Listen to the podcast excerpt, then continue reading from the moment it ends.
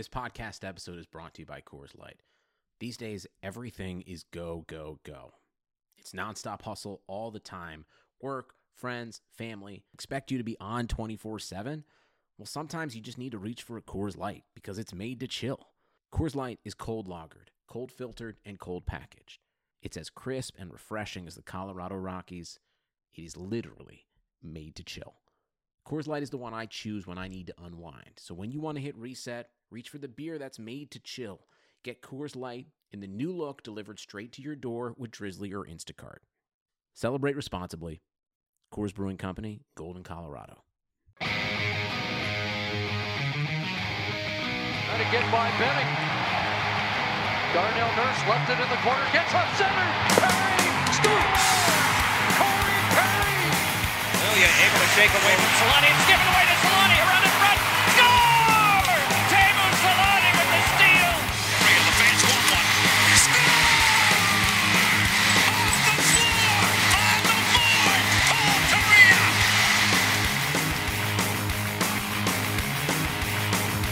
All right, we're back uh, a couple days later from our last show, and uh, man, uh, it you know what? It, it almost feels fitting that we come back three days later to address these last three games, mostly just the the St. Louis Blues series, but nobody really wanted to talk about that Blues loss yet yesterday.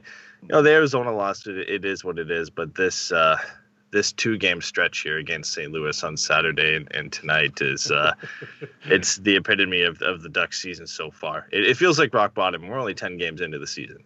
It definitely feels rock bottomish. Uh, it feels a lot like the previous two seasons under Carlyle, under uh, a shortened season um, with the first uh, season for Eakins. It's just uh, I, P- PTSD just watching these last two games going like, oh God, we're back. We're back to the way we were. Everything that had been told to us that was going to change and get better and people were improving and everyone was on board. It just, it, it reverted right back to the old way. And it was, it was not fun to watch. Say it as nicely as possible.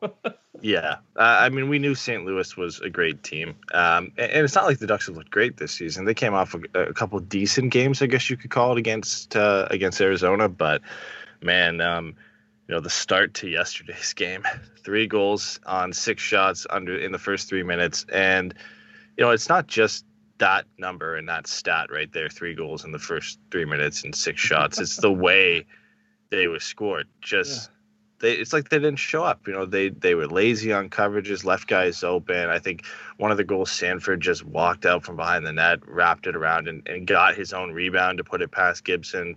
Kyrou scored on a breakaway. Like that was the worst start I've seen from this team in a while, and they've had some very bad Very starts bad over the last like similar to to that game against St. Louis, but just like the laziness on all those plays, like Fowler on one play didn't uh, really cover his man. Shattenkirk with the turnover on another. Like, ah, man, it it's it, it's unreal to to see that that kind of play from the Ducks. I mean, it's it's not impossible, not unbelievable. It's just ridiculous that we're seeing it. Yeah, like usually you might see like one person makes a, a boneheaded play or a mistake, or you know, ah, dang, you know what, I, I should have played that one differently. It was a total team effort attitude. They just like they're everyone just staring at things, going like, ah, that I should, I should probably probably engage this, but I'll I'll wait and see what happens. And it was that mentality of just wait and see what happens and maybe the puck will bounce to me and then I can I can start going or something like that. And yeah, that walkout uh, by Sanford was just anyone who attempts to do that in the NHL uh, should should be buried on that attempt. I mean, they're going to have to pay a price. The fact that he he walked out, doesn't get hit, then goes around the top of the crease, doesn't get hit, gets a shot, then goes all the way to the far end, has his own rebound, and then roofs it over a sprawled goalie. It's like goalie's got to play defense. Apparently, he has to score now, and he's also got to make amazing saves all over the place. But just top to bottom, everywhere, everyone sucked. It was just horrible that game, especially that first first period. Really, Yeah, we, we saw a couple roster changes for that game. Uh, it was announced that Grant was out with an upper body injury, so David Backes makes his season debut, and uh, Troy Terry ends up sitting the last game, and Isac Lundeström comes in you know, fresh off a, a two goal game winning performance for the goals the night before. So, uh, you know, a well deserved uh, intro back into the lineup for him. He didn't look necessarily bad. Uh, that game either. Troy Terry, uh, you know, again another, in my opinion, I think you you would agree with this, another deserved rest for him, if you want to call it, or, or benching or whatever you want to call it. Um, you know, he ended up missing that game, and and you know, I thought David Backes looked pretty good, but you know, when you look at the summation of things, a six-one loss and, and the way that game started, mm-hmm. it's it's really hard to draw any positives from that one. Yeah, and just a note to the Ducks, uh, you know, you, you got to at least let us get a little bit drunk before you start playing like crap and we're down by three goals. You can't do that in the first two and a half minutes of a game because that's that's not fun for anybody at that point. We don't even have a buzz going at that point. Yeah, it, it was brutal. We're not going to dwell too too much on that game because in a lot of ways it draws parallels to to the game today too.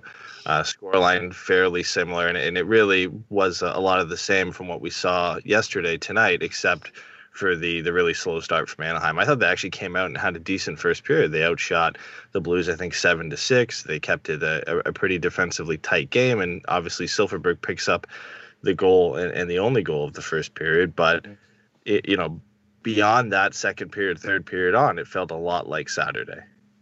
Yeah, I mean, it was a power play goal too, and uh, I think we've only had one this season. We were ranked dead last coming in, so to get one early, definitely had a, a better feel, and especially you know Silfverberg just shooting and not try to wait for something to happen, you know, fairly quickly off the faceoff. I had high hopes. The the period looked pretty good. They had their feet moving. They seemed engaged. They were making passes tape to tape. And one thing that I think is really critical for them to start scoring goals is get asses in front of the goalie, get it in front of the other goalie, and start creating a little bit of havoc, something where the goalie doesn't see it. And then there's maybe a rebound opportunity. But then that just builds on it. If you can do that shift after shift, you get more of those chances. I thought they did a, a good job uh, of that in the first period. And then as the game kind of wore on, they kind of reverted back but at least it was a good start at least they seemed like they had their legs and they they had a purpose and they they wanted to try they were trying to shoot to score so yeah, uh, the big thing we have to mention. We'll go back to this after and talk a lot more about it uh, after we we recap this game. But Adam Henrique was a healthy scratch for this game. Mm-hmm. No real reasoning or update on why. Whether it's a benching after a six-one thrashing, uh, and you know a message to a guy who led the Ducks in scoring, like, "Hey, you've only got two points in nine games. You got to step it up," or with a healthy scratch of a notable player the mm. trade rumors start to come up, right? So we'll uh, we'll cover that one a bit more later. But Agozzino comes in for Adam Henrique in this one, and Troy Terry jumps back in for Isac Lundeström. But you know, getting back to the first period there, we mentioned how the Ducks got off to a hot, hot start, got a power play goal. Uh, how much of their hot start, though, is attributed to the fact that St. Louis kind of shot themselves in the foot there with two early penalties? It, it's a lot easier to take you know take the reins and take hold of a game and, and start with the front foot when you've got you know the 1st mm-hmm. four minutes of, of the first 10 of the game you've got two power plays right so it's a little bit easier to get off the gate you know a lot faster than than saturday night but but even then i, I thought the ducks were actually were moving um, they, they seemed more you know, i hate to cliche it and say engaged but um, they were going after the puck. They were they were creating turnovers. I mean, they attacked the goalie uh, when he was behind the net, and that kind of created a chance or opportunity. And so, like some excitement, scoring chances. Uh, we don't ever really see that, and not necessarily most of them were on the power play. Uh, I think it definitely helped that shot total because I think uh, you know almost or a little bit halfway through, Ducks were out shooting them like seven to two or something like that. So they're making it a little bit easier for Gibson as well. Um, you know, power plays are obviously maybe going to help you know push it, but I think St. Louis can roll four lines. So even after the penalty kill happens, they sh- they should have been. I would have expected to come out a little bit more, um, you know, faster and pushing the pace against the Ducks. So I kind of give the Ducks at least a little bit of credit. They were at least hanging with a St. Louis team that is deeper and quite frankly better than them for that first period. Yeah, I think where a lot of the credit comes is, is later on after those power plays because I feel like the Ducks did keep up the pressure. Rickard Rakell got a couple of chances and, and Ville Husso made a couple good saves. And, and honestly, I was a, a, bit shocked. I mean, he you know his, he was a bit shaky in terms of rebounds during this game, but not a guy who has a ton of NHL experience coming in against a team that's desperate to try and rebound off a 6 1 loss. And, and I felt like he was steady and, and you know, Silfverberg does hit the post later on in uh, the first period, and the Ducks could have potentially been up two or three nothing out of that. But as it always is, you know, they, they don't have really the finishers on this team to pile it on when they when they have those chances. They come out with a one nothing lead, which is nice at the time. But you, you look back now and think, man, if they had potted another one, or, or if Silfverberg kind of gets that under the crossbar there and makes it two nothing, how much of a, a better outlook do they have for the rest of this game?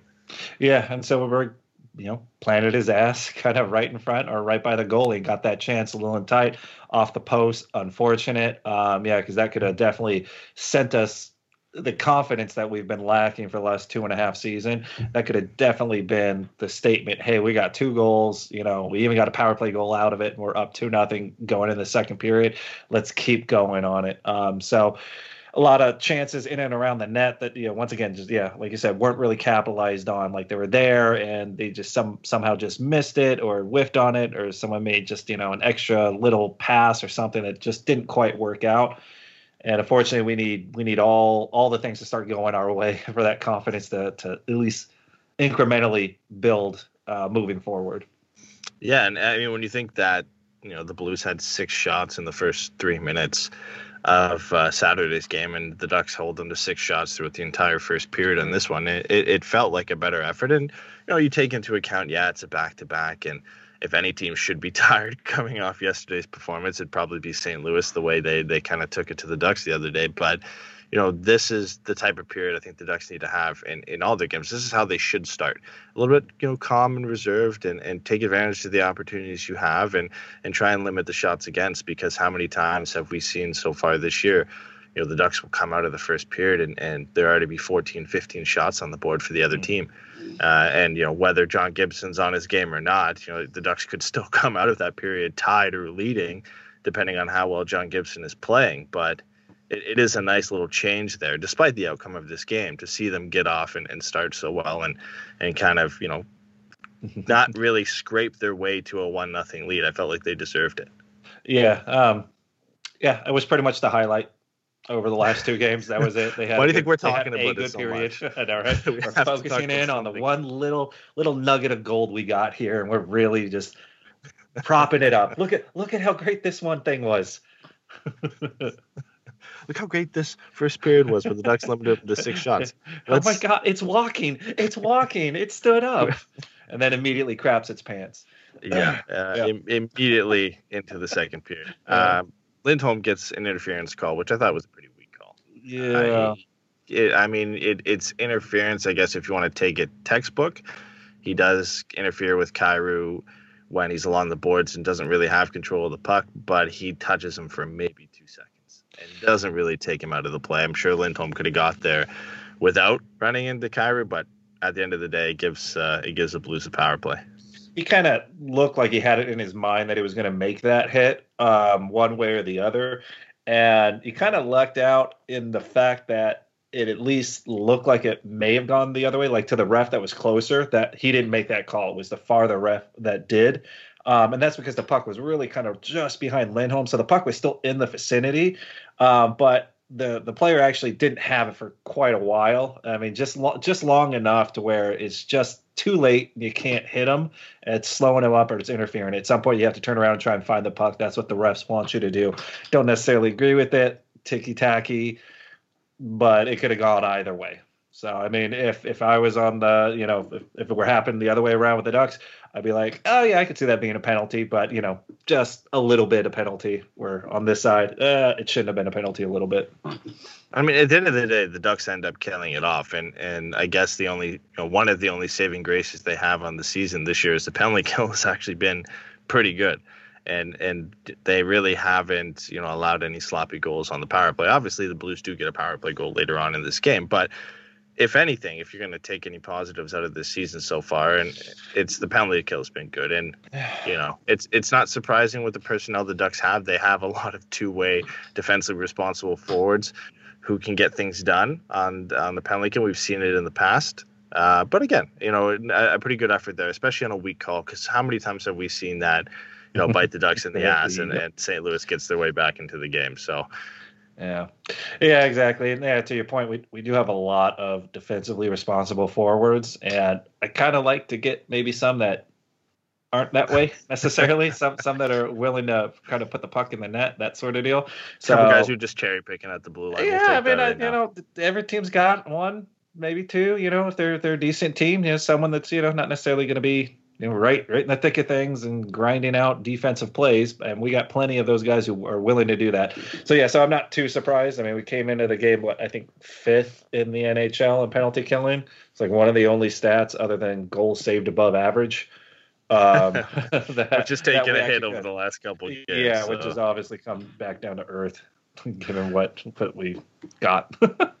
I really get we're partially responsible for that because we were talking about it kind of outside the podcast because we haven't recorded since uh, a few games ago now, but that you know eventually this is going to come back and, and to haunt the Ducks. So John Gibson is not going to be able to keep this up forever, and there's there's going to be one game here where things just break open. And of course, we go into last night, and and it happens a lot sooner than we probably would have wanted it to, and it, it happens in the worst way possible. But yeah, I, I mean a little bit more of the same in this game. You look at the the first Blues goal, Justin Faulk finds his way just wide open in, in the right circle, and his shot ends up uh, shot a, a, shot pass, I guess you could call it, over to, to Brayden Schenn, and he tips it in and makes a nice play to get it by Gibson. Again, a, a one that uh, you know it's not really Gibby's fault on this one. It's a deflection right in the prime scoring area in the slot, and you know Schenn makes a great effort to kind of dive and get a stick on that, but it's just the way it's rolling for Gibson right now. Yeah, that that play I didn't really like from the you know I'm going to come to the goalie's defense as I always do as a goalie. But um, there was there was a play in the neutral zone that that preceded them getting in and then creating the havoc or the play that ends up happening. And it was Troy Terry again on the wing where he's flat foot in the neutral zone and just starts waving his stick at the guy who ends up just burning right past him. I mean, there was no effort to get in his way to do anything other than just wave his stick and hopefully it disrupts him or something like that. But he just got blown right past. And then the second one, um, Max Jones, you know, the uh, the uh, the eventual goal scorer ends up breaking away from him. But it was that that that's the effort I want to see out of Ducks players, where it's like, oh my god, that guy wide open. I'm not just going to stand back and see what happens with him. I'm going to try and jump and get in the way, and it becomes a shot pass where he's diving and deflecting it, and it's just like he, he did it by getting away from Max Jones quickly and wanting to be involved in the play versus just watching the play happen and see if it comes to him, and it results in a goal. And the, that's the difference I'm noticing between the good teams and what they do and what the Ducks do. And the Ducks tend to watch a lot of stuff. And this is a just a prime example of a team that was hungry to try and get a goal. Yeah, and and it's just a, a deflated attitude that we've seen from the Ducks for a while, and you know it's not fun losing for sure and losing the way they lost to the Blues the other night, but you can't take that into the next game with you. And we've seen that time and time again that the, the Ducks are just lazy on some of these plays or they're not really engaged and willing to make that extra effort, like you said, to get in front of that and, and block that pass. And you know, we've seen a few plays. I think Jani Hakanpää has been one of the only players that's been engaged in, in doing those sorts of things on the defensive side. So but you can't have one guy doing that. You need everybody doing that. And as much as I thought Max Jones looked good on Saturday night, he got rewarded with a goal. You know, if you want to stick in the lineup right now, you've got to be doing things on both ends, especially when you're a team that's offensively challenged. You're going to get more notice and more recognition for what you're doing on the defensive side. So, again, a, a bit disappointing for me to see that, uh, you know, Max Jones involved in that play, especially after Saturday night. Yeah, exactly. And, you know, yeah, I mean, Hakanpää's done well. I thought Fowler was pretty good. He was engaged in a lot of plays and uh, keeping the puck in. So there, there were certain highlights and certain players kind of showed up. But if it's not across the board and it's not consistent 60 minutes or close to it, you know, we, will we'll applaud that one period and talk about it. But ultimately, the end result is the same same crap, different day. Yeah, and I mean the Ducks did get a couple chances after that goal too. You know, Rakell got a point blank shot that Husso made a pretty good positional save, and then a couple minutes later, he ends up absolutely robbing uh, Agozzino on on the back door, and you know it's a great save. Um, Agozzino doesn't really get all of it; and kind of throws it right down the center into his body, but. You know, you've got to dive across, across and be in a good position to make that save to begin with. But you, you know, again, it comes down to not really having the right guy in the in the right place at the right time. And you know, Agozzino checks in for for Henry because he's a healthy scratch tonight. Uh, and that's the guy you're bringing in, hoping to generate some more offense. He he gets a great spot on the second line. Yeah. Basically, saying, "Hey, you're going to take over Adam Henrique's job in this game, and if you want to stick around, you got to put that one in the back of the net. You got to be able to be calm under pressure and, and convert. And the Ducks just don't have enough of those guys. No, and you know I won't throw him too much under the bus on that one. That pass was a little bit behind him. Um, and then I don't think they, they kept saying that they, they were he was trying to or should have tried to throw it up high. Um, I think he was trying to throw it five hole, and it just ended up catching just just the top part of the leg pad and and not going in. I mean, that's that's about the only play he kind of had, and he just missed a little bit. Um, but with the pass being behind him, that's also going to be a little bit difficult to kind of pick your spot because you're also trying to you have a small window to kind of make this happen and not a lot of leverage. So I think it's kind of fortunate the, for the goalie that he was able to even get that. But uh, you know, it's it's the same same story. It's like, oh man, we were so close. We almost did something. Yeah, and, and, I mean, you look at it. The Ducks went into this period up one nothing, out shooting St. Louis seven to six. They get out of the second, they're out shooting them sixteen to twelve. So they had the shot advantage in that period, and St. Louis only got six shots, but they converted on two of them. Yeah. And, and there were two chances that you know you look at the effort from the Ducks, and the second goal. Uh, was a pass from behind the net that ends up finding Sammy Blaze in the middle of the ice, and his shot, unfortunately. What an um, awesome name, by the way. Yeah, I never know if it's Blaze or Blay. It's one of those yeah. French names.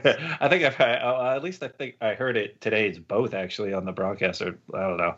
But if it's Blaze, that's awesome. It sounds like an American gladiator. he needs to change it to just Blaze with his head. yeah, right. Then it'd be you would 100% know he's he's an American yeah. at that point. but, uh, I mean, the the theme of the last three St. Louis goals here is just kind of bad luck for the Ducks, where this pass from behind the net hits off a skate and lands right on Blaze stick, and, and he makes it to 2 1 at that point. You look at the first goal in the third period was a pass from behind the net, found Schenn wide open, and his one timer goes in off back as his stick and makes it 3 1. And then Parayko for the fourth goal, just a you know simple one timer from way out mm-hmm. at the blue line. It hits Silfverberg under the arm and then just dips down like a, a brutal dip down basically down to you know a couple inches off the ice and yeah right down right down main street right between the legs underneath yeah. them where you just can't can't do much on it.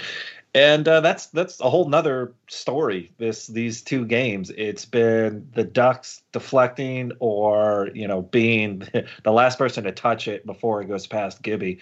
Um, yeah I, I uh, the and once again that that fourth goal it was it was a save and then the ducks instead of of being able to to skate it out or move it out and make a direct pass they just throw it up the board. Then they throw it up the board and then everyone just starts looking around again like okay well now who do i got to cover? Because he's about to shoot from the point. Unfortunately they hit Silfverberg. that happens in games and it just kind of goes in but that's the kind of thing where that happens to us a lot and it doesn't happen to other teams. And at some point i'm starting to think it's it's more of how we're playing the game, or how I should say they they play the game. Um, and you know, it's and it was such a bad start, and that's like when those two goals happened early in the third, and it was it felt once again a, a lot like the first period of the other game, where it's just like, damn it, all right, well that we're not playing again, and then the rest of that period was exactly that, where it's just not really playing, passes weren't hitting, offsides a whole lot uh, and no one going to the front of the net, no one doing anything. I mean, we were just kind of dead after that.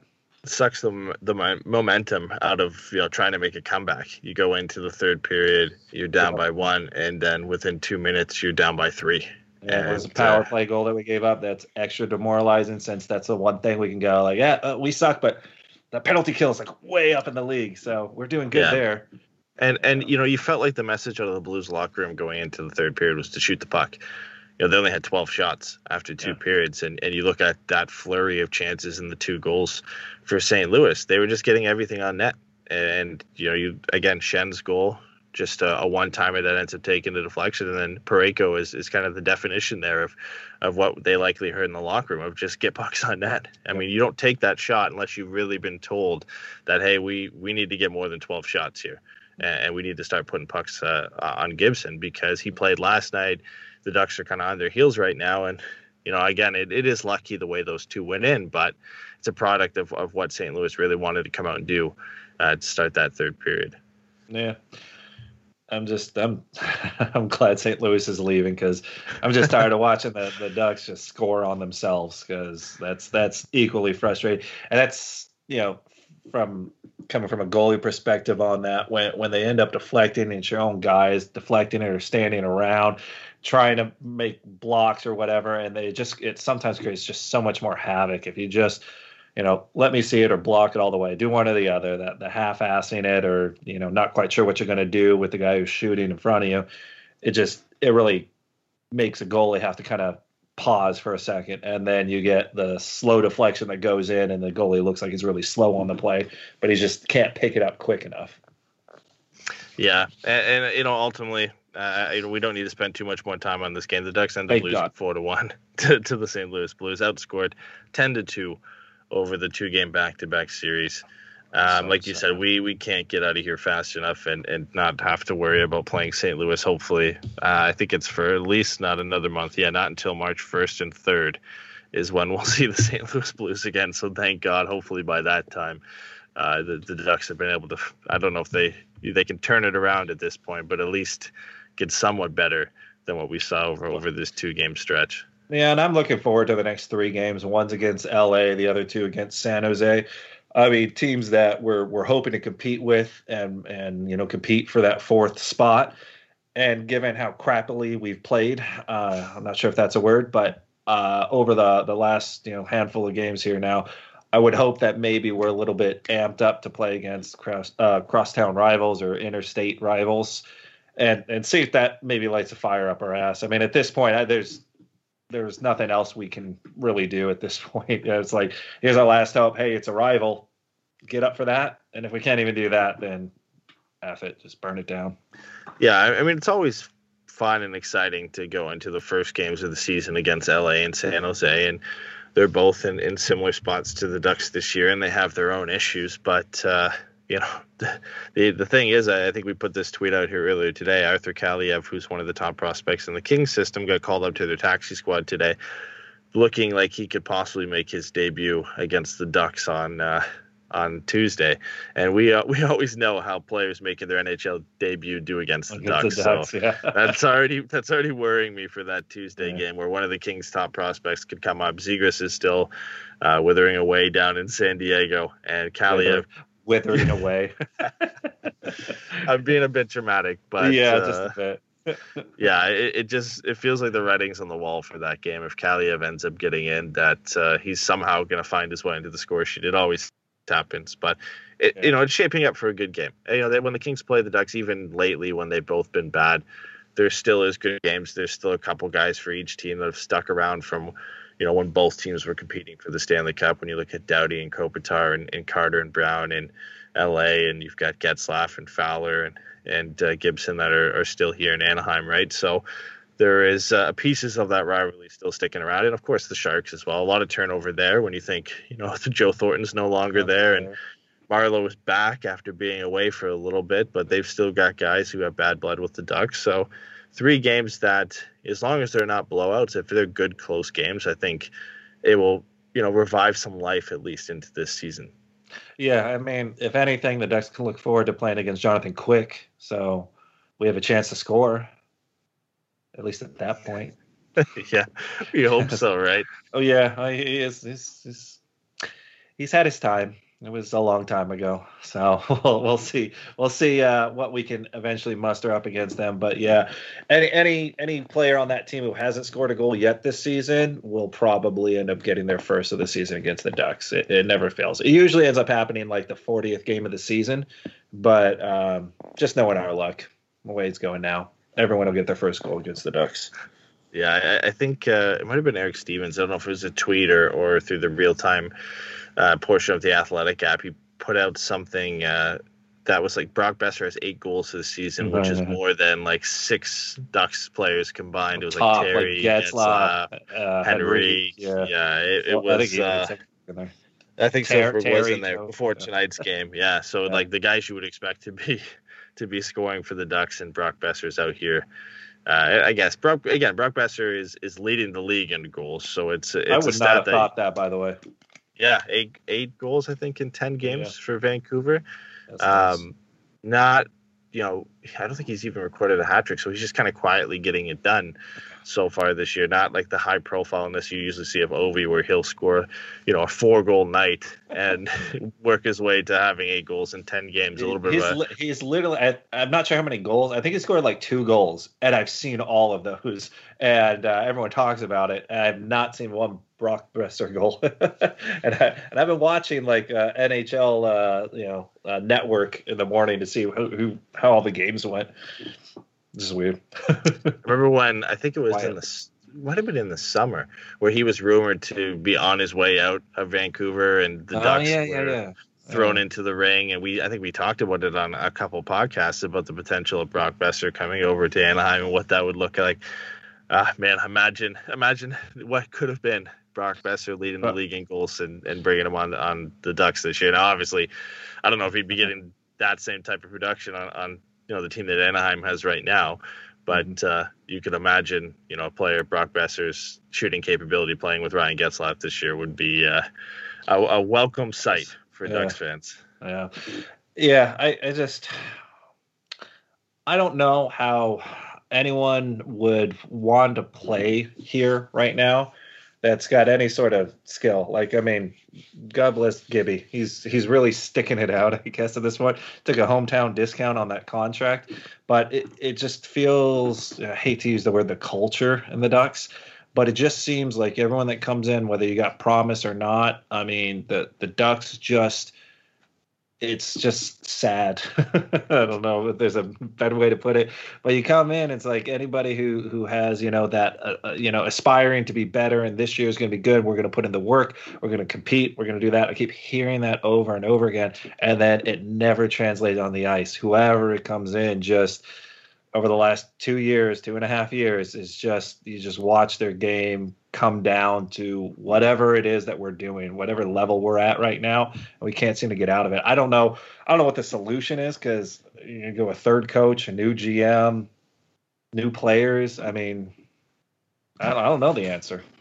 It, yeah, it, it just doesn't. Uh, it, it doesn't feel the same as it did Yeah. when you when you thought. And, and again, it's not like players were scrambling to come to Anaheim, even when the Ducks were competing for the Stanley Cup and one of the best teams in the Western Conference. But there was just a compete level on a nightly basis where, I mean, you know, this Ducks team at one point was considered the comeback kids. No matter what, if they went behind, this was a team that would fight tooth and nail to get back into a game, and more often than not, would take the game to overtime or win it. Right, and and uh, you know, I know as teams transition and players move on and the game changes, you know, you're going to go through a period like this where you're not winning. But that mentality that we've associated with the Ducks for so long is is just not there anymore. And you know, I'm not obviously as involved in in some of the other teams that are rebuilding right now. When you look at the Kings and look at the Sens and some of the other teams across the league, so I'm not sure, you know, especially the Kings, how that transition's gone for their fan base and you know, moving away from being a, a team that's competitive and competing for the Stanley Cup every year, and if that kind of compete level has changed in in their locker room now with the way you know they're playing and how bad they've been, but it doesn't quite look like it's the Mm. same as the Ducks. It, it still looks like you know their top players are are playing well. It's just a lack of quality personnel around them. Whereas in Anaheim, it's a bit of both. I mean, I mean, there's not you know a quality team in front of them right now, but also the compete level just isn't there. Yeah. And like I said, I just I don't know the right answer. It's like if there's not compete level, is that is that because the players just it hasn't clicked in their mind, or is it the coaching staff that's told them to approach the game this way and they're just kind of doing what the coaching staff is doing, or is it like, hey, you know, we've been here for three, you know, three or less years, and this is just how everyone's been playing, so we're just playing along with how everyone's playing. Um, so I don't know if there needs to be like an infusion of.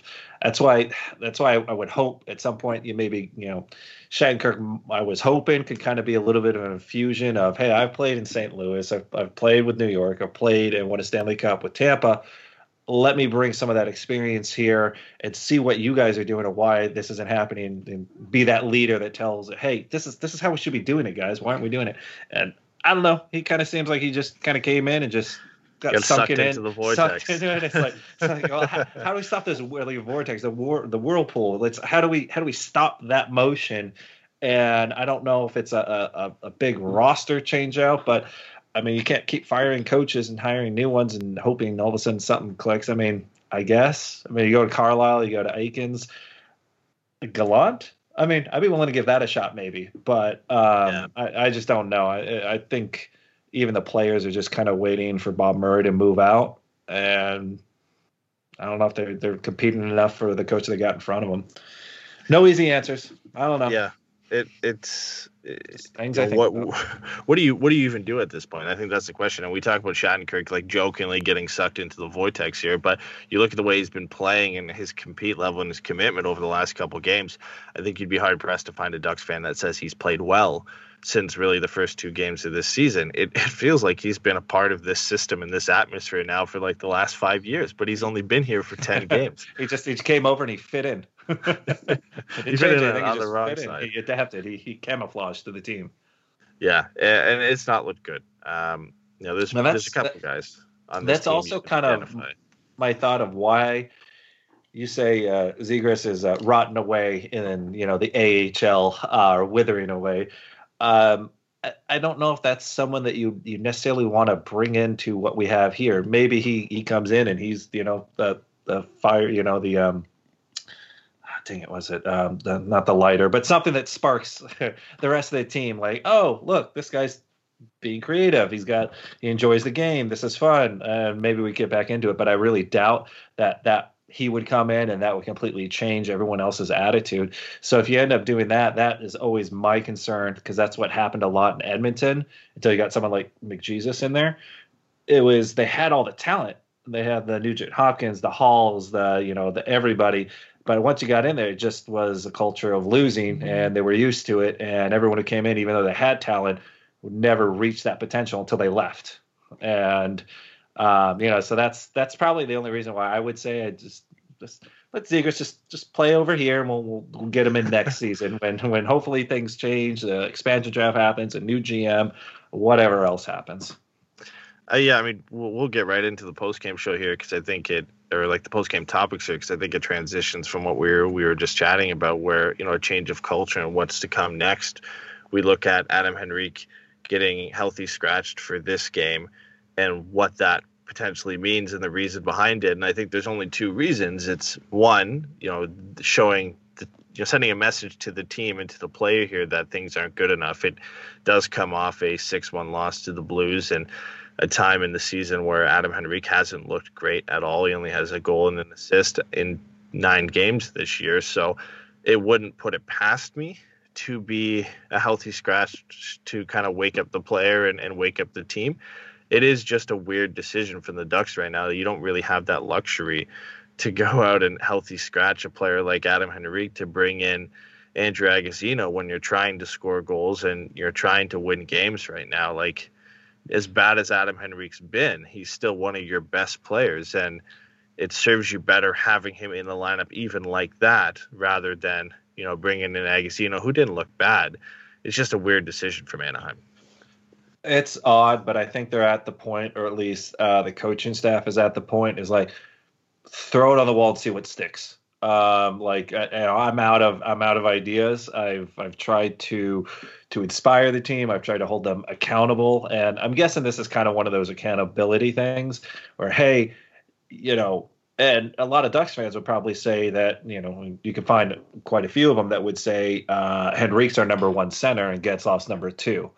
Um, and if he's not playing like a number one center, um, then you know at some point the accountability is going to start somewhere. Yeah, it's unfortunate, but I mean, I guess do it now because it's the first back-to-back games. Maybe give him a rest, that sort of deal. Um, but I think it's more that than there's a trade offer on the table, and you know they you know don't want to get him injured before that trade goes through. I think it was literally like, listen, this guy hasn't produced. He's he's been non-existent. He is. He's. I don't think he's really winning faceoffs. I haven't seen face-off numbers, but I just I, I, don't see him in games. Like if I see him, it's just in passing as the puck gets dumped in and he's going for a line change. That's kind of all I see. And if if that's your impact and you're logging those big minutes, maybe every now and again you need a, a, a sit down. Um, I don't disagree with it because I don't think if you had Henrique in here, this game was going to turn out much different. Um, so I think it's more of a message because I think at this point the coaching staff doesn't know. I don't say doesn't know, but they're starting to run out of ideas at this point, and so it's like, all right, well, who's not producing that definitely should be producing? And he's had nine Yeah. games to do something, and he hasn't done much. I mean, if if that's the case, if that you're sending a message to Adam Henrique and to the rest of the team here, it, it and like you said, you're kind of throwing shit at the wall and see what sticks. It's it's desperate. Like it reeks of desperation for the Ducks at this point, and it's not. it's like, a, it's co- not a it's like a coach trying to save his job. It's like, Yeah. listen, I've got nothing else, so I'm going to do this and see what the hell happens.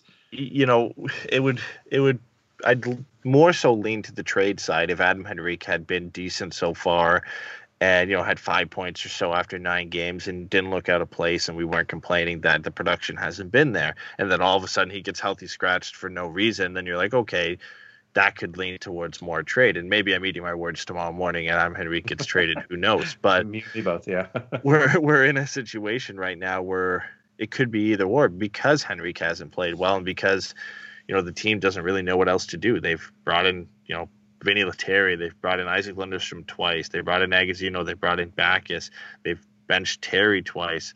You know they've they've benched the guys. I guess they think they can bench. Max Jones has been in out of the lineup. Like they've tried to change things up as much as they can, barring you know big moves here, like scratching a, a key core player like Adam Henrique, or you know bringing up a, a Trevor Zegras, like really big headliner moves. And it looks like they made their first one here in, in benching Adam Henrique, but you know it, it really could be either or at this point. I mean, you know, if he is going to get traded at this point, and, and if this is a move, you know, because it was a late healthy scratch late in the day where it got announced, where it, it almost felt like a game time decision you know, these are the types of moves we've seen in the past where a team will healthy scratch a guy and an important player.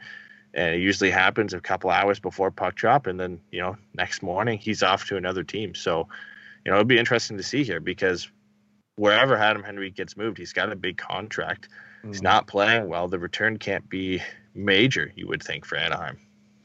No, and then once again, you don't know if uh, who's trying to save their job. Is it uh, the coach trying to save, you know, his job by just like I said, pulling anything, any trick he might have to possibly get people to wake up and start playing hockey, or is it the GM maybe saving his job and trying to do a big splash trade by getting Adam Henrique out of there? Uh, Bob Murray doesn't make a lot of big splash trades, um, so I I have a hesitation to think that he's gonna do that, especially if he's conceded to the fact that this is his you know lame duck year. He's he's gone after this. I don't think he's gonna do anything too drastic to the lineup unless it is a dramatically a dramatic improvement. So um, I think he's kind of kind of hand off the the team in a better position for a new GM to kind of do what they want to do versus handcuffing themselves. But uh, it's odd that it kind of came late. But you've also heard that mantra uh, for the last little while from the coaching staff where we're in it to win it. We're here to win. And if you're not going to win, then, you know, you, we're going to hold you accountable. And uh, if you're not playing to the level we expect, then you're going to be held accountable. And I think that's that's their message is like it doesn't matter who you are. If we if you're not playing what you need to do then we need to go ahead and and hold you accountable for it. So that's that's Yeah. my that's my thought on it. I just i feel like they're like all right you're, you're not producing and uh, we're not here. You know that it comes from bob murray down to uh, the coaching staff is we're not here to evaluate anybody. We know what we got. And either you're going to play or you're not you know but you're going to dictate how we're going to treat you or utilize you so Yeah, and, and, and part of me believes too, like if you know if Adam Henrique is traded at this point, you know how much of it is the Ducks searching for that move because they said they're looking for scores, so it, it would be a kind of a shift from what we've heard lately in terms of trade rumors for the Ducks to move out Adam Henrique for you know prospects or picks. If you were looking to bring in scores to this team, he would be a guy you would think if they are searching for scores and going with that win now mantra that Bob Murray touted at the beginning of the season, that you would keep a player like Adam Henrique. And it always comes back to, for me, the we don't know the direction of this team. You know, we've heard one thing, we hear other things. The way they play kind of shows a, a different direction. And it's like, you know, Bob Murray, the only part we've heard from him ever is that, you know, he thinks they're a team we could win now.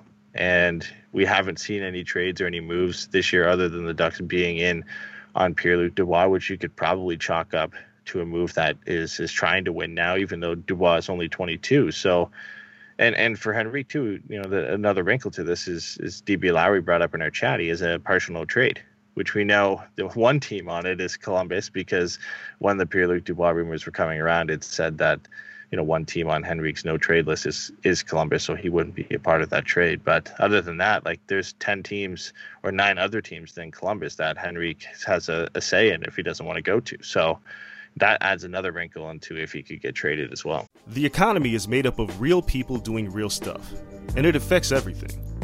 Which you obviously know since you're a real person doing real stuff. Marketplace is here to help you get smart about everything beyond the what of the day's business and economic news we dig into the how and the why with the real people driving our economy. From big tech and interest rates to small businesses and what's happening at the Fed, Marketplace breaks it all down so you don't have to. Listen to Marketplace wherever you get your podcasts. Yeah, and I just don't understand the logic of trading who's the guy who's going to be your number one center at some point. You know, in my opinion, I think Getzlaf's still that guy this year. He's showing it to me. He's he's at least the one person that's entertaining to watch. At any point, uh, you know, he can set up somebody. You'd like to see him maybe get a goal in here, but that's always been what you hope for. But he's still doing what you expect him to do, and he's still leading and being a captain. So it's you know, but his, his skill will regress a little bit, and all they have really in the pipeline at this point is you know Henrique, who's going to take over, and Sam Steele. Even though he's good, he's he's still not quite at Adam Henrique's level. So trading him, where does that leave you? I mean, unless you're getting a center in return and you're just expecting Sam Steele to become your number one next year, uh, I, I, don't know. I just I, I don't see a really great reason or any sort of return that you would get that would improve the team better, especially down that center position where we're weak already. Yeah, I mean, you do that if you're signaling a rebuild, right? Because at that point, you know, who moves into that spot? Sam Steele obviously moves up to second line, but at third line, is it Agozzino? Is it Lundeström? You know, Derek Grant's out right now, and Backes is filling his spot. So, you know, when Grant comes back, is it Backes on the fourth line, Grant on the third line? Like, you know, mm-hmm. it's it's it's a sig, you know, it's a trade that if that happens, it signals a rebuild because you're you're taking out a you know I don't want to call Henrique a bona fide top six forward, but a, a middle six center out of your lineup and saying, hey, we're going to bring up a borderline AHL player or a fourth line player, and this is who's going to replace him. At that point, you're saying, okay, we're we're bunkering down and and we're selling off assets, and this is a rebuild, which I wouldn't hate because at least we would know the direction at that point, right? We would know what, what they're trying to go for here, unless it was a, a hockey trade from Bob Murray where it was, you know, Adam Henrique traded one for one for you know a score around the same age and in the same salary cap. But uh, again, uh, you know, as I'll bring this up a, a thousand times probably this year and, until it until it changes. It's the lack of direction. You know, has us going off in fifty different places for what a healthy scratch of Adam Henrique could look like. We don't know at this point. Yeah. There's a lot of plates spinning right now, and it's really hard to kind of figure out, you know, where where they're putting their value at this point, or or like you said, where the direction is is like, oh, you know, or as like there's a Bob Murray just like, all right, well, I'm kind of out, so um, I'm just not going to rock the boat much, or you know, I'm really just letting Eakins do whatever he wants because, you know, here's his shot, and who cares? I'm not back next year. I don't, I don't know. It's yeah, it's odd.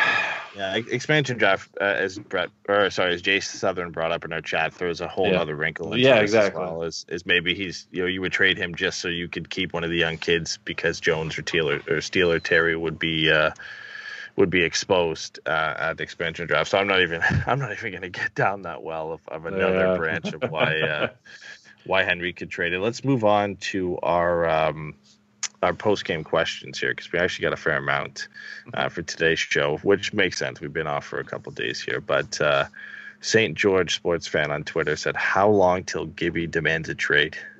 And in in all honesty, like I, I don't think it would happen, but if anybody was at a point on this team to say, "Hey, like I want out, I'm demanding a trade," it would be John Gibson. Yeah. Hmm. I don't know. I mean, because it's kind of like, well, why, why didn't Carey Price ever uh, demand a trade out of Montreal? Because he had to go through a lot of crappy, crappy years to Yeah. uh, get to the point where they're where they're doing really decent right now. Although because they're in a Canadian division, but uh, but yeah, I don't know. I mean, Gibson's Gibson's a gamer. Um, he wants to win.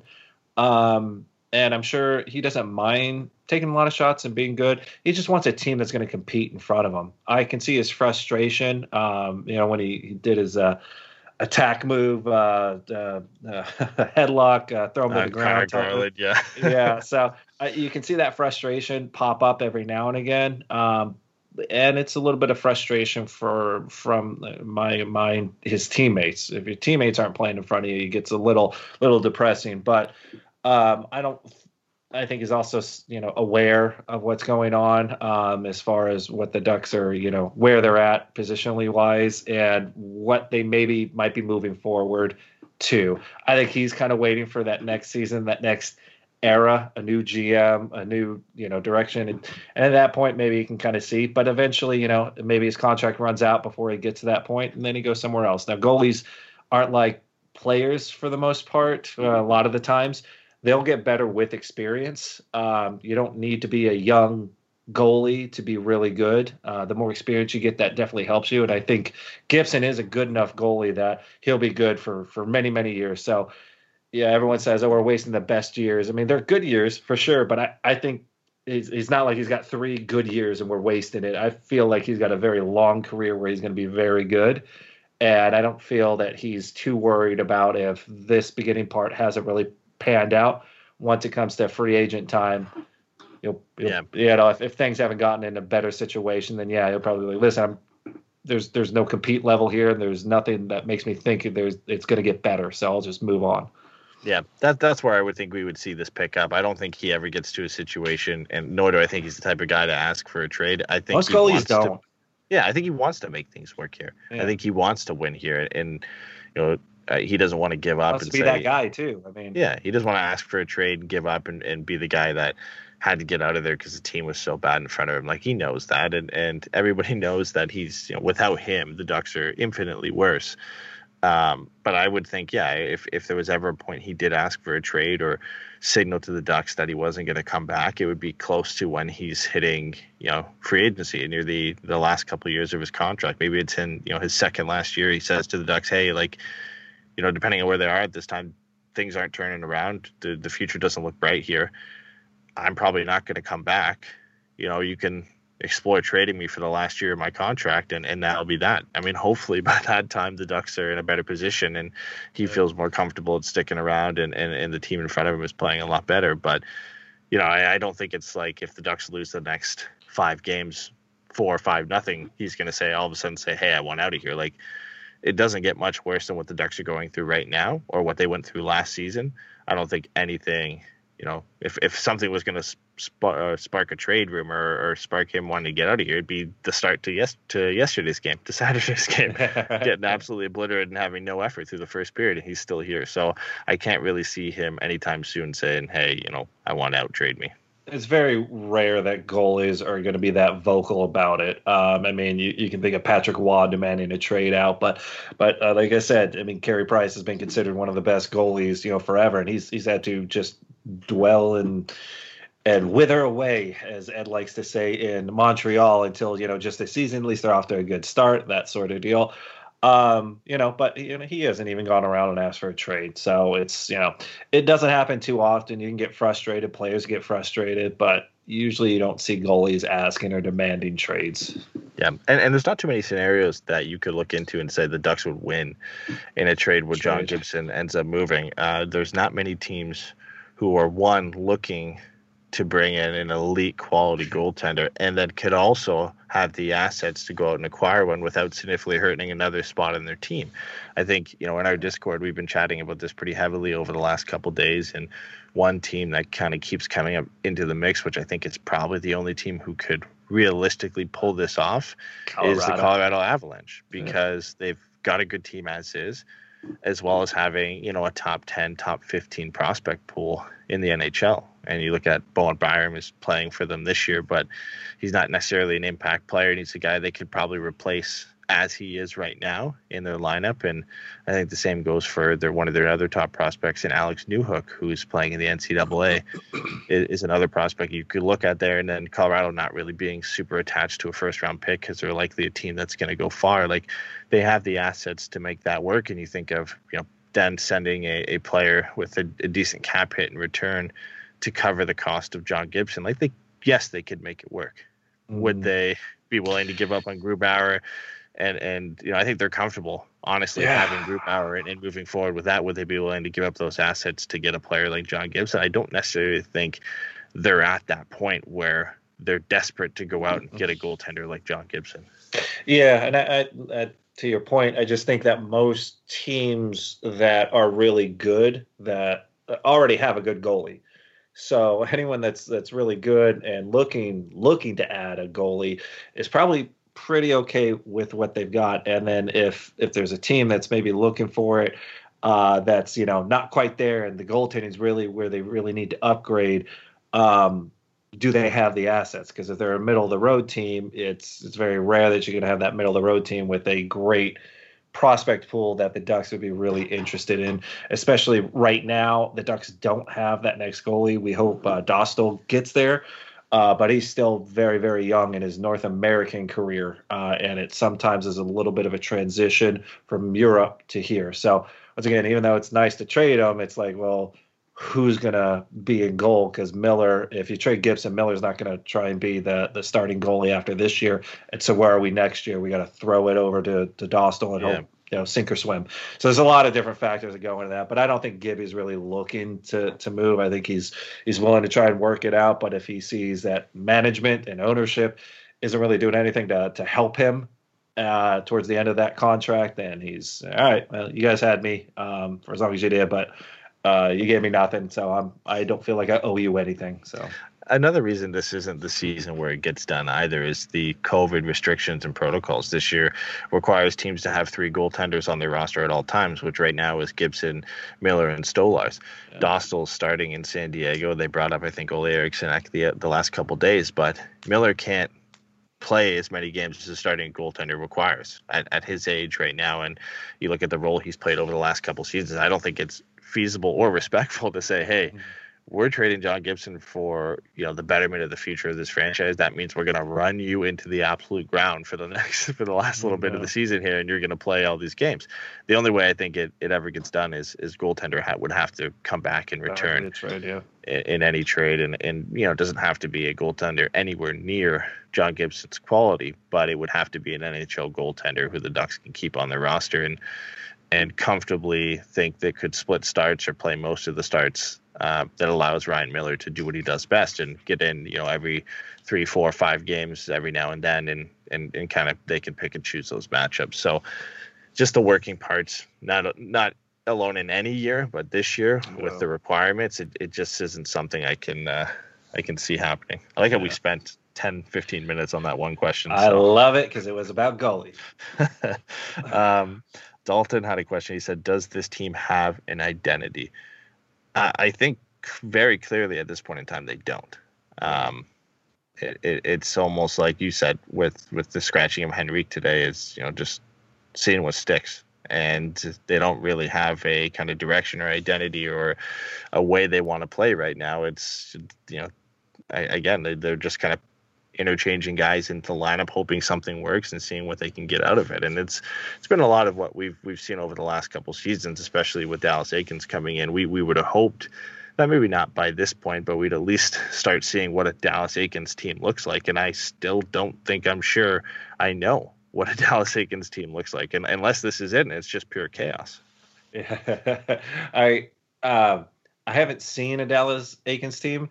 I've heard what it's supposed to be uh, but I haven't seen it. Uh, yeah. So I've I've heard them talk about how they're they're they're gonna change their way. They're gonna be quicker. Uh, they're gonna they're gonna think quicker, and everyone's gonna be held responsible. And I hear that game in and game out. Um, I'd love to give them, I guess, the benefit of the doubt. The fact that last season he was kind of inheriting the team uh, from you know Randy Carlyle system and mentality, and had to try and change things out. COVID hits, that whole thing gets squashed. Now they're in a completely different situation, but still having to deal with what COVID is and exactly how he's going to do it. So it's not an ideal situation to come in and hopefully you know start up uh, your era, uh, but at the same time, you know you've got to got to produce. And if you're not producing, this will be a second coaching stint where, even though talent is available, it doesn't translate to wins or a good product on the ice. It's not fun to watch this team. Uh, so I have no idea what they are because I see a period where they kind of look good and you think they they kind of got their attitude together, and it's inconsistent game in and game out. So it was easier when the Ducks were, you know, the big bruisers that would hit, physically kind of wear you down, and we knew what our identity was. Now it's kind of like the new NHL dictates you have to kind of play almost this way, and all the players that we have don't seem to fit into that mold, or at least don't have their game system so good that it can compete with everyone else who's doing what they're doing. So once again, when they watch plays, that that's not a style. It's that that you're watching other people's style and you're trying to react in the moment. And when you can't think quickly and you know what your goal is, then you look really slow out there. And that's what the Ducks have looked like for the last two and a half seasons. Yeah, Shane said the Minnesota Wild, but orange. So uh, even that Minnesota's doing better. yeah, yeah. Even Minnesota seemed to have a, a structure when they were uh, when they were in here a couple times this year. They they actually looked pretty decent. It, it is a boring game and reminiscent of you know the early 2000s New Jersey Devils, where it's kind of sit back and and we'll take advantage of the opportunities when we get them, and we'll just kind of suffocate you. But the Ducks don't, even really have that. you uh, know, uh, do you know we do have an identity? It's uh, you know, batter our goalie until you guys get tired. It's rope a dope. Basically, Gibson's our Muhammad Ali, and he just rope a dopes you until everyone's tired, and then we somehow get a goal, and, and you're knocked on your back, and somehow that happened in the 12th round. So that's probably about it. We're just going to sit on our goalie, hope a goal goes in, and we win one nothing. The thing for me too is it's going from a team who had as clear an, an identity as any team in the entire league you know, when anybody talked about the Anaheim Ducks, it was like, oh, they're a big physical team who's going to punish you. They've a reputation. All, yeah, exactly. They had a reputation around the league where, you know, a lot of fans of other teams might not know every mm-hmm. player on the Ducks, but they know how the Ducks play and they hated it. And everybody hated to play against us and hated the players we had and and and that was our identity and that's who the Ducks were. And I know eventually you lose that as teams transition, but they haven't picked anything new up. It's almost like they're still searching for what that next step is going to be and they haven't got to it yet and and it's just trying and trying and trying and trying until you find something. They just haven't done it yet. So it's it's going to be a while, and it's going to take you know whether it's a change in management, which I think a lot of people agree, a change in coaching staff, an injection of new players. It, it's going to be a you know I think a clean mix of of all of those things. So. Um, we'll move on to one of the, the next questions we have here from Dimitri, which I knew this was going to come up at some point here. But uh, if you didn't see it earlier today, the New York Rangers put uh, Tony DeAngelo on waivers. Um, basically has nothing to do with his play on the ice. This is a guy who put up 50 plus points as a defenseman last year. It has everything to do with his personality and uh, everything off the ice. Uh, you know, political views and everything withstanding. And I think he also got in an altercation with uh, Rangers goaltender uh, Alexander Georgiev in a practice. I think earlier today. No, and, no, it was it was after their their game yesterday. Okay. Yeah, yeah. and and it, it ultimately ended up with him getting placed on waivers. So he said, can you see Murray claiming uh, DeAngelo off waivers? You, you know what? If this was strictly based off Ducks needing a certain player or or a certain mold or type of player and a, a 50 plus point right shot offensive defenseman, I think normally you would say, yeah, like this is a guy the Ducks would be interested in. But then when you look at the PR side of things and, and the fact that, you know, this guy's just not a great human being, the Ducks management and owning and owners and, and you know, their PR team and, and marketing staff, he, you know, he, there's a big red X or memo gone out tonight saying, yeah, this is not happening. Not happen, yeah. There is no way in hell the Ducks would come anywhere close to Tony DeAngelo in my mind. I just don't think they, that's, uh, you know, a shitstorm they want to open up and, and bring into to their organization. Yeah, it's unfortunate he's a horrible person. So, because I mean, he's, he's, he's got good talent. He's he's definitely helpful. Uh, but uh, the rumor was is that the Rangers were trying to shop him um, in the uh, off season and, and couldn't ended up trading him. So they ended up resigning him for a couple more years. Uh, but you know, he's he's not exactly the greatest defensive defenseman, and I, I, don't know what that whole altercation was, but apparently he, he, initiated it.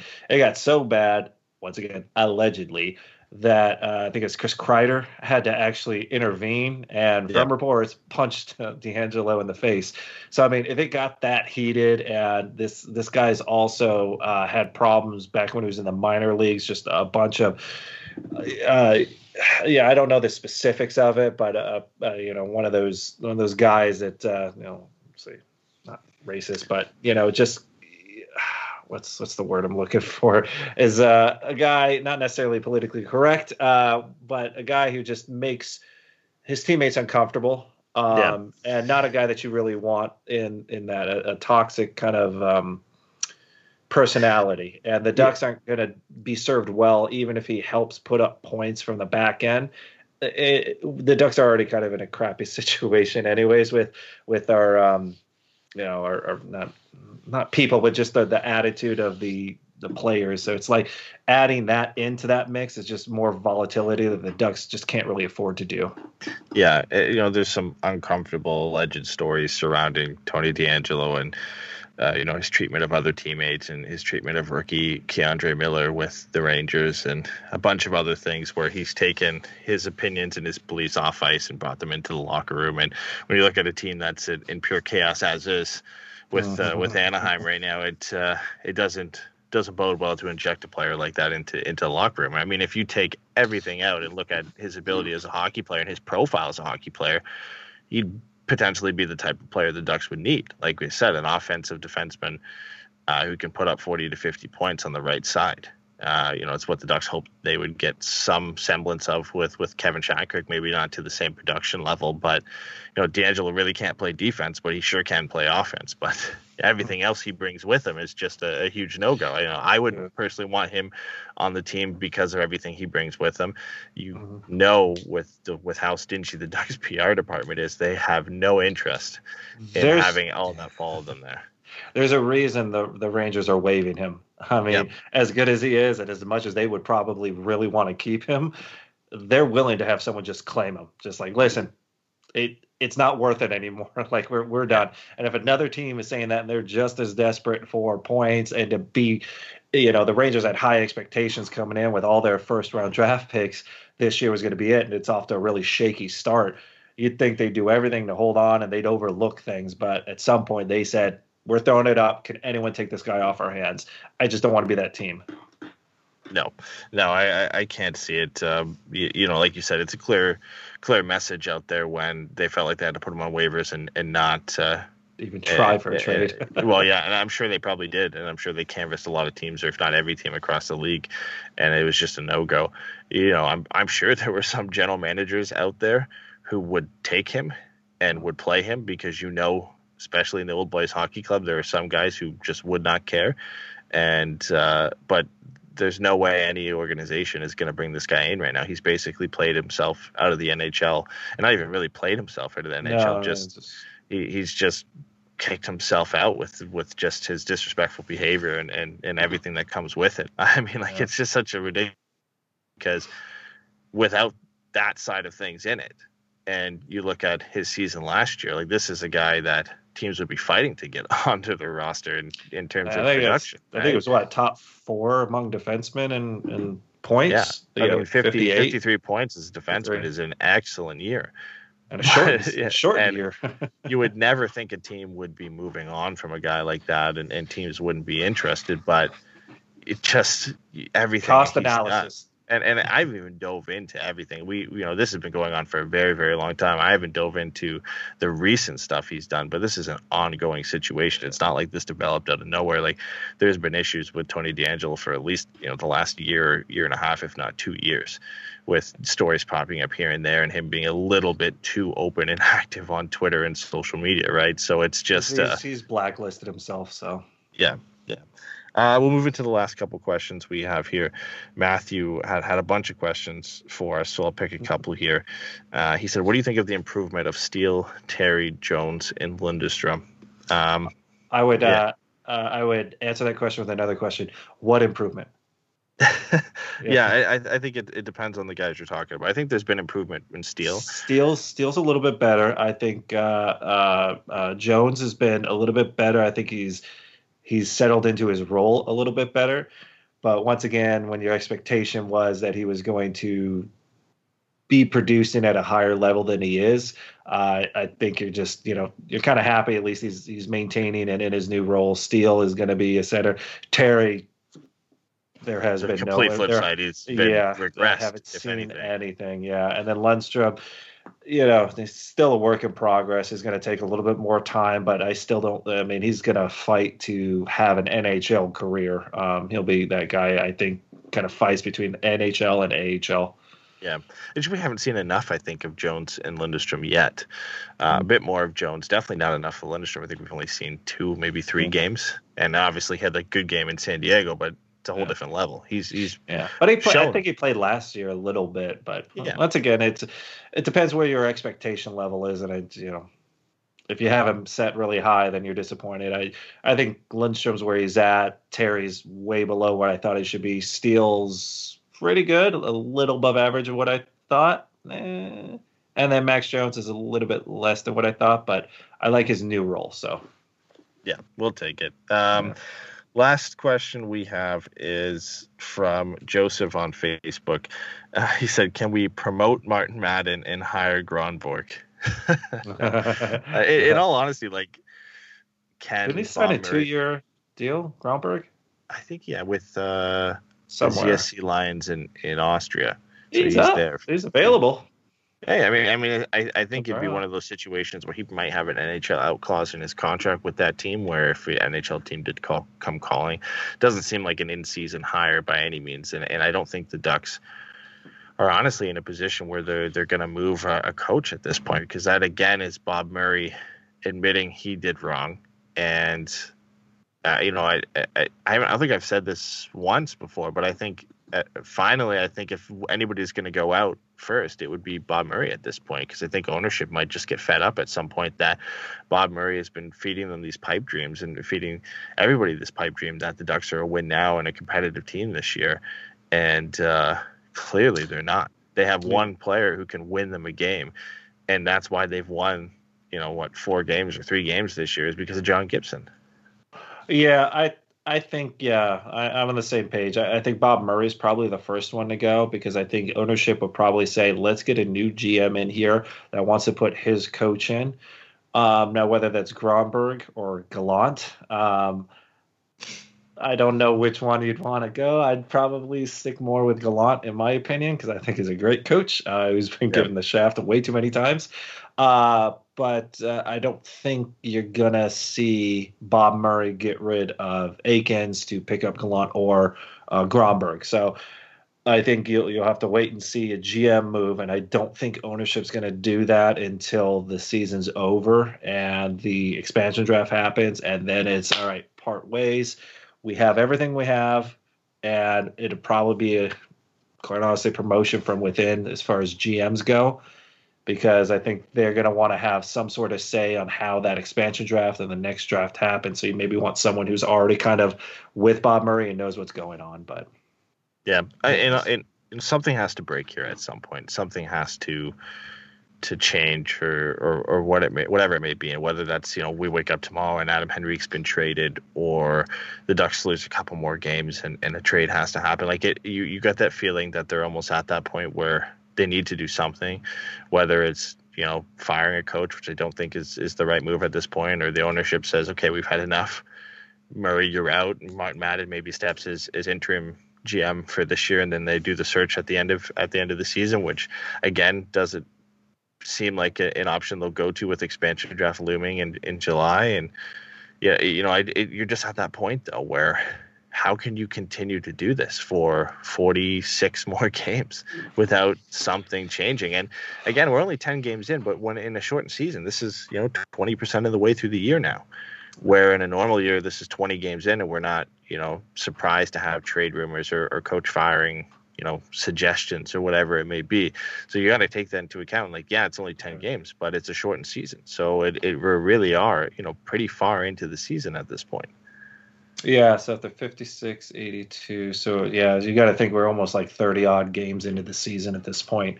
Yeah. So, compared to a normal season. And, uh, yeah, and if we're, we're struggling definitely here. Um, but, yeah, I, I actually think that that might be more of a scenario where you'll have the interim GM come in at least just for a little bit, and then maybe he can kind of work with a new GM as long as he stays in that assistant GM mode. But I don't know. I don't know. There's no good no good answers right here. We're all just trying to hold on for as long as we can, but you can't can't keep losing at least in this fashion. That's it's too embarrassing.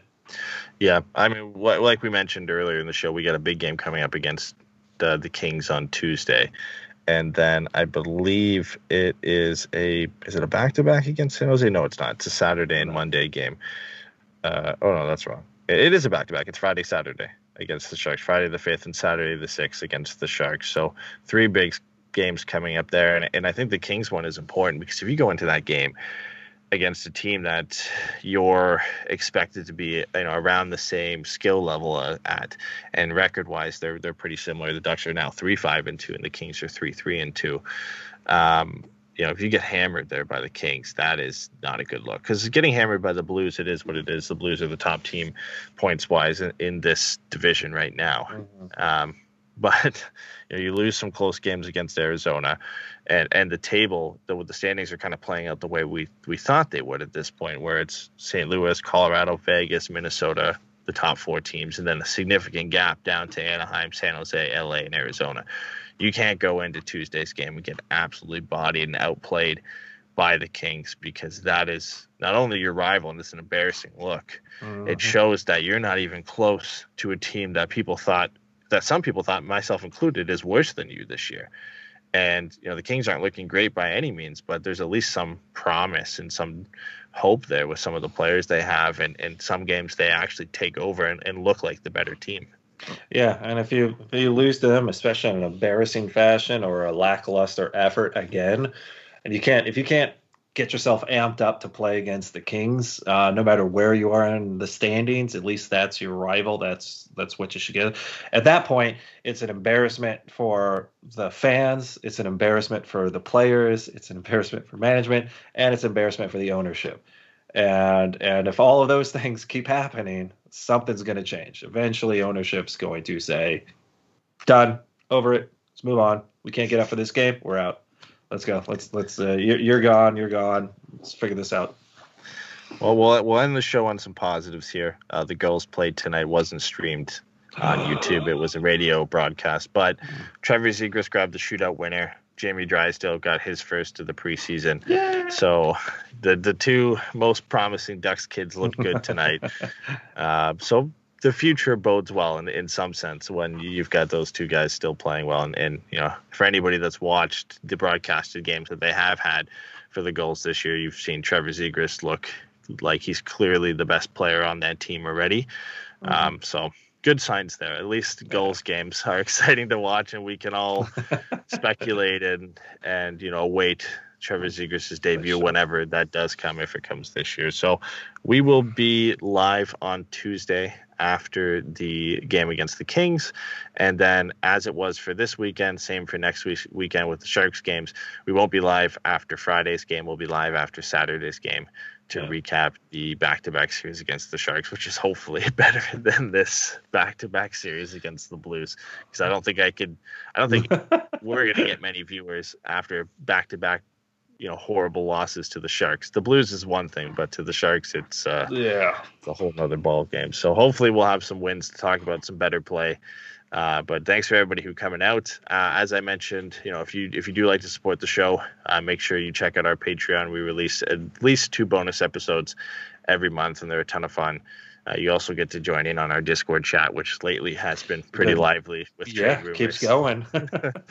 so it's it's been a pretty fun place to chat and and then as always uh you know if you want to head over to apple podcasts and, and leave a review for the show uh you know it helps us out. It, it helps get our name out there and uh, helps get more people not only live into the chat on, on the post game show which is a lot of fun but to listen to the show over the next couple of days too. So we always uh, we always appreciate that.